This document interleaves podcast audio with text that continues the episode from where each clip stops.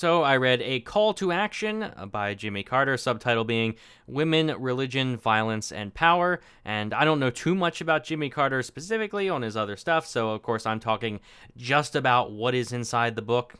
Uh, but the book basically talks about um, what he believes in for the Carter Center. If you're someone that follows the Carter Center, uh, the book really just talks about his ideals and what he hopes to aim, hopes to gain by through through um, activism and stuff with the Carter Center. And now I have mixed feelings about the book because he definitely has a very progressive rather than liberal mindset, which is is being used in the in my opinion in one of the best ways possible.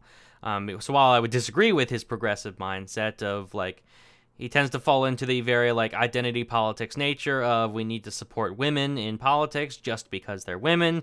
Um, we need to support these people just be, like we want um, we want regulations that um, mandate a certain quota of women in office, or at least that's what he's he's referenced in his book. Things that he's not outright endorsed, but at least um, recommended or portrayed as a good thing. And again, I, I, disagree with a lot of that. However, a lot of what he's doing, a lot of the work he's doing is globally. So when he says women are oppressed, that's something. If you say women are oppressed in the United States, you're just outright wrong.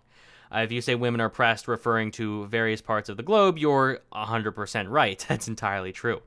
So when it comes to what the Carter Center does and what he talks about in his book, um, it's basically just him giving lots of examples of this happens here, this happens here, this is bad here. And when he talks about the problems in the world, I have to totally agree. Like, these are bad things that are happening. I'm glad he's taking steps to fix them. He's spot on that these people are being oppressed and just what's going on is absolutely abusive. And he's doing stuff to fix it, or at least that's what he's, again, he's talking about in his book, like what the Carter Center is doing um, and what he has done in terms of diplomacy to fix it. So that is great. Like if you're someone that believes in um like overall the progressive way of thinking, then I want you helping oppress people across the globe rather than in the US. Like good for you.